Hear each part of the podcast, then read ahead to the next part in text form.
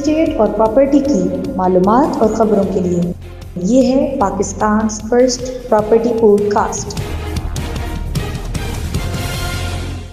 بسم اللہ الرحمن الرحیم، السلام علیکم۔ ہوا کے دوش پر آپ کی سماعتوں سے ٹکراتی یہ آواز ہے غلام مصطفیٰ مبشر کی، اور آپ دیکھ رہے ہیں Pakistan first property podcast. Pakistan first property podcast ہے پاکستان کی پراپرٹی اور ریئل اسٹیٹ سے متعلق ایک ایڈوائزری، جو پوڈ کاسٹ کی شکل میں پاکستان کے اندر سب سے پہلے ہم لے کر آئے ہیں ماٹی کریشن اور ایف ایسوسیٹس۔ جیسا کہ اس پوڈ کاسٹ کے اندر ہمارے ساتھ شامل ہوتے ہیں پراپرٹی کی دنیا کے وہ ایکسپرٹ جن کا ہاتھ ہے پراپرٹی کی نبض پر، اور اسی طرح کے ایک ایکسپرٹ آج ہمارے ساتھ ہیں جناب تفہیم احمد۔ تفہیم احمد صاحب ایک ملٹی ڈائمینشنل شخصیت ہیں۔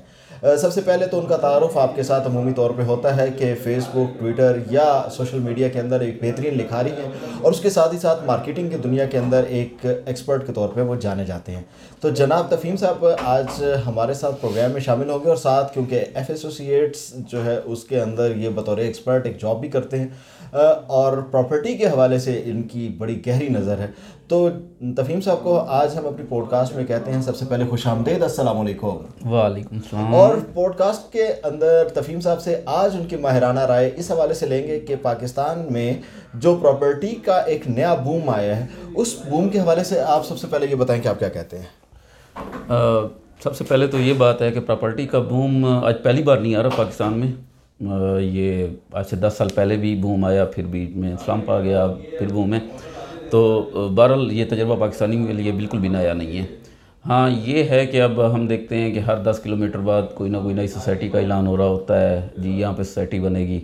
اچھا اس میں نا یہ بالکل نئی چیز ہے، اس طرح سے ہے کہ ابھی کچھ میرے پاس کیریز آتی رہتی ہیں کہ دوست پوچھتے ہیں کہ جی انویسٹمنٹ کہاں کرنی چاہیے، انہیں کسی سوسائٹی کا نام بتایا جائے تو آگے سے ایک اور سوال آتا ہے جی یہ شہر سے کتنی دور ہے۔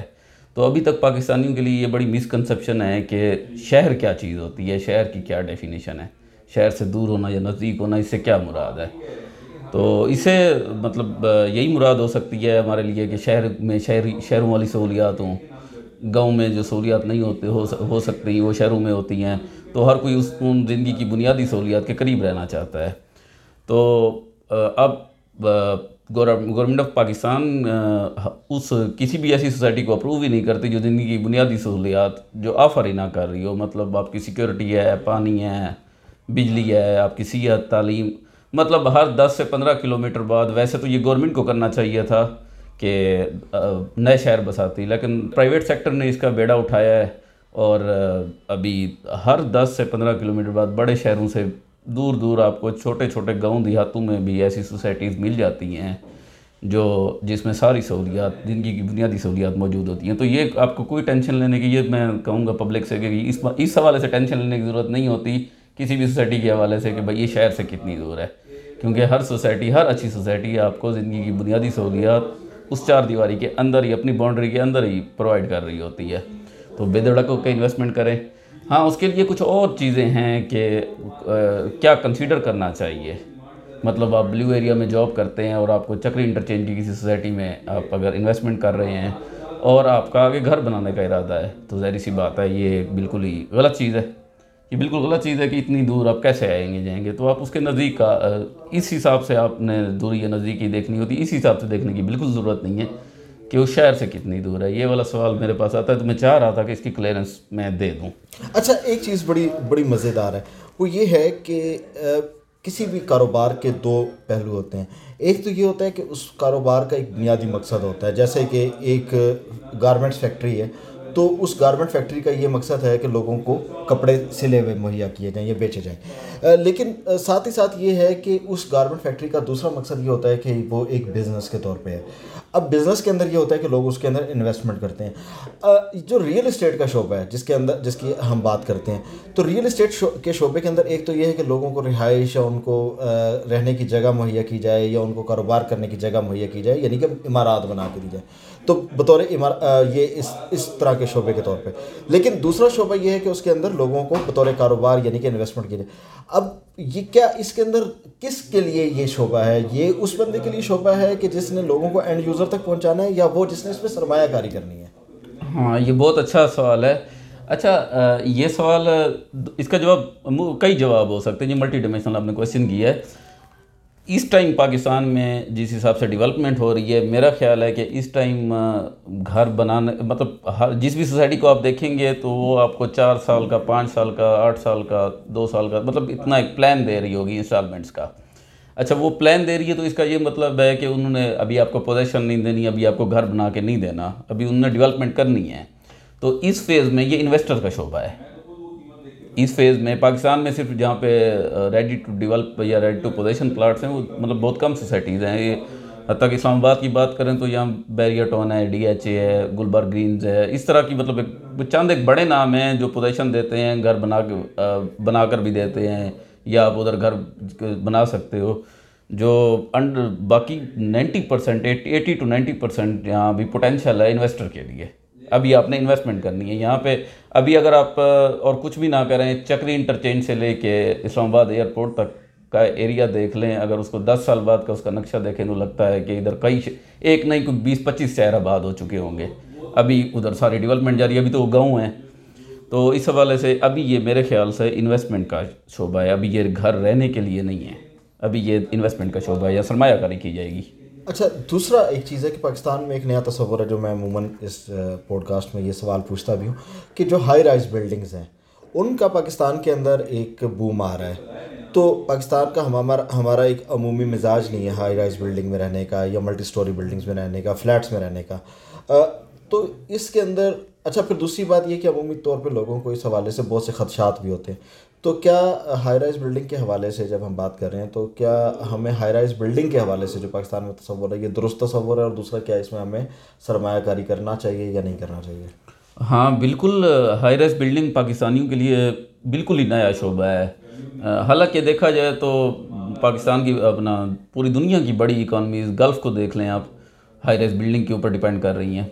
تو جو ہائی رائز بلڈنگز ہیں وہ یہ کنسرن بھی ختم کر رہی ہیں. مطلب آپ کم سے کم ایریے میں کا مطلب چار کنال، دس کنال، بیس کنال پہ آپ ایک پوری سوسائٹی جو آپ نے ایک ہزار کنال پہ یا دو ہزار کنال پہ، چار ہزار کنال پہ ایک سوسائٹی بنانی تھی، اتنا ایک ریٹرن آپ اس ایک چند کنال کی بلڈنگ سے میں ملٹی سٹوری بلڈنگ سے حاصل کر سکتے ہو، جس میں آپ کا فلیٹس، اپارٹمنٹس بھی ہو سکتے ہیں، ہاسپٹلس بھی عموماً ہوتے ہیں، ان میں شاپنگ مالز بھی ہوتے ہیں، آفیسز بھی ہوتے ہیں. مطلب ایک ملٹی سٹوری بلڈنگ میں آپ کو ایک پورا پیکج مل جاتا ہے.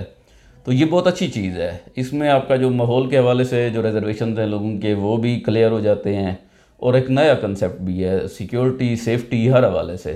میرے خیال میں لوگوں کو اس طرف جانا چاہیے. ہاں، اس میں ایک ہے کنسرن یہ ہے کہ جیسے ہی کسی بھی جگہ آپ نے مشربی دیکھا ہوگا، جیسے ہی کسی جگہ کوئی نئی چیز، نئی ڈیولپمنٹ ہوتی ہے تو بہت سارے تحفظات بھی ہوتے ہیں، لوگوں کو سمجھ نہیں آ رہی ہوتی، پھر اس فیلڈ میں بہت سارے وارداتیے بھی گھستے ہیں.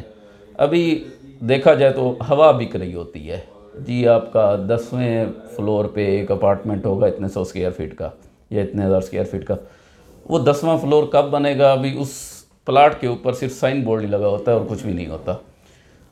اب یہاں پہ کام شروع ہوتا ہے ہمارا، یعنی ایف ایسوسیٹس کا یا کسی بھی اچھے ڈیلر کا، کہ وہ آپ کو یہ بتائے کہ یہ ہوا جو آج جس پہ آپ آج انویسٹمنٹ کر رہے ہو، یہ جو ڈیولپر ہے یہ آپ کو ڈیولپ کر کے دے گا بھی یا نہیں، اس کی پروفائل کیا ہے، یہ اپرووڈ ہے یا نہیں ہے، یا رولز اینڈ ریگولیشنز اس کے بارے میں کیا کہتے ہیں، ایس او پیز کیا ہیں. یہ پھر اس کے لیے ہماری سروسز ہیں ایف ایسوسیٹس یا اور بھی بہت سارے بہت اچھے اچھے ڈیلرز ہیں، مارکیٹ ہے، اچھے لوگ ہیں جو آپ کو اچھا مشورہ دے سکتے ہیں. تو بہرحال میرا یہی ہے کہ آپ انویسٹمنٹ کریں، بلکہ اوورسیز جو بھائی ہیں ان کے لیے تو یہ بہت اچھی چیز ہے، کیونکہ اوورسیز آپ گلف میں رہتے ہیں یا آپ رہتے ہیں یورپ میں، تو وہاں جس طرح کا لائف سٹائل ہوتا ہے ایک عام آدمی کا، وہ میرا خیال میں مطلب پاکستان میں جو یورپ کا عام آدمی کا لائف سٹائل ہے پاکستان میں وہ والی سہولتیں یا نعمتیں خاص لوگوں کے لیے ہیں. تو وہ خاص قسم کی فیسلٹیز آپ کو ہائی رائزز میں ہی حاصل ہوتی ہیں. آپ انویسٹمنٹ کریں یا آ کے رہیں، بہت اچھی چیزیں ہیں. اچھا، ایک جو آخری سوال بھی ہے اور سب سے اہم سوال بھی ہے وہ یہ ہے کہ جیسے کہتے ہیں کہ مومنٹ آف ٹروتھ، تو وہ سوال یہ ہے کہ وائی یو آپ کے آپ کے پاس یہ سرمایہ کاری کیوں کی جائے؟ ہاں، ہمارے پاس سے کیوں کی جائے، ہم یہ کرتے ہیں جب ہمارے پاس بشر بھائی میرا میرا کوئی بھی کلائنٹ ہوتا ہے تو اسے میں یہ کہتا ہوں کہ آپ نے آپ کے پاس سرمایہ، آپ نے مجھ پہ مجھے بتا دیا کہ میرے پاس سرمایہ ہے، جی میں نے سرمایہ کاری کرنی. اس کے بعد میں انہیں کہتا ہوں کہ آپ ڈرائیونگ سیٹ میری آپ کی نہیں ہے، آپ اگر مجھ پہ ٹرسٹ کر کے، مجھ پہ یقین کر کے اگر آپ میرے پاس آئے ہیں یا مجھے مجھ سے آپ نے شیئر کیا ہے، تو اب آپ کی رسپانسبلٹی ختم ہو چکی ہے۔ اب کہاں پہ، کیسے یا کیوں سرمایہ کرنی ہے، وہ سرمایہ سرمایہ کاری کرنی ہے، کب اسے اس میں انٹری ڈالنی ہے اور کب اس سے نکلنا ہے، کب بیچنا ہے، کب خریدنا ہے، یہ کام اب میں بتاؤں گا آپ کو، کیونکہ آپ نے میرے میرے چہرے پہ اس طرح سمجھے انویسٹمنٹ کرنی ہوتی ہے۔ تو اب کیوں کرنی ہوتی ہے، اس کا اس کا تو جواب وہی دے سکتے ہیں جو مجھ سے مطلب سیٹسفائی ہو جاتے ہیں، مطمئن ہو جاتے ہیں۔ یہ ہوتا ہے ہر کسی کی اطمینان کی بات ہے، باقی ہم اپنی طرف سے بیسٹ سروسز دیتے ہیں، فیئر ڈیل ہوتی ہیں، ہم کہیں پہ کوئی چیز چھپا کے نہیں رکھتے، کھول کھول کے بتاتے ہیں، اور مطلب ایک کلیئر پکچر جسے کہتے ہیں۔ عموماً اس فیلڈ میں، ریئل اسٹیٹ کی فیلڈ میں، چونکہ میں نے آپ کو پہلے بتایا کہ نیا شعبہ ہے، اس نئے شعبے میں وارداتی وارداتیوں کی تعداد بھی اچھی خاصی ہے، تو لوگ لٹ بھی جاتے ہیں۔ تو ہم نے انہی کو انہی کا یہ اثر اور کم کرنے کے لیے یہ انیشیٹو لیا تھا، مارکیٹ کو آبزرو کر کے پورا اس پہ اسٹڈی کر کے اس کے بعد ہم نے یہ ادارہ کھڑا کیا۔ تو ہمارا یہی ہے کہ ہم بالکل فیئر طریقے سے ہر چیز کھول کے پوائنٹ ٹو پوائنٹ، جو مطلب ظاہر سی بات ہے، جو ہمارے اوپر پیسہ لگا رہا ہے، انویسٹمنٹ کر رہا ہے، اس کی ساری زندگی کی کمائی ہے، محنت کی کمائی ہے، وہ ہر ممکن طریقے سے کوشش ہوتی ہے کہ ہم ضائع نہ ہونے دیں۔ تو بس یہی ایک ریزن ہے کہ لوگ دوست ٹرسٹ کرتے بھی ہیں، ہم ادھر کام کر رہے ہیں تو اس کا مطلب ہے کوئی نہ کوئی ہم پہ ٹرسٹ کر رہا ہے، تو لوگ دوست ٹرسٹ کرتے بھی ہیں اور آگے بھی کرنا چاہیے، میں یہی کہوں گا۔ بہت شکریہ، ہمارے ساتھ آج ہمارے پروگرام میں شامل تھے تفہیم احمد۔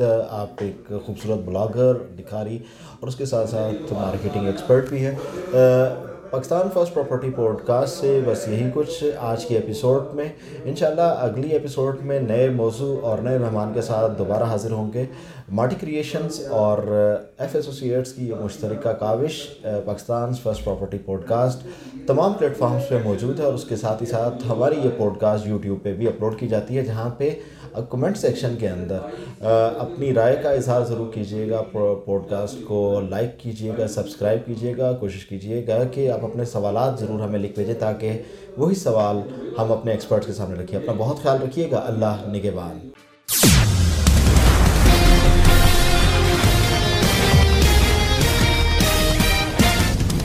ریئل اسٹیٹ اور پراپرٹی کی معلومات اور خبروں کے لیے یہ ہے Pakistan first property pod cost.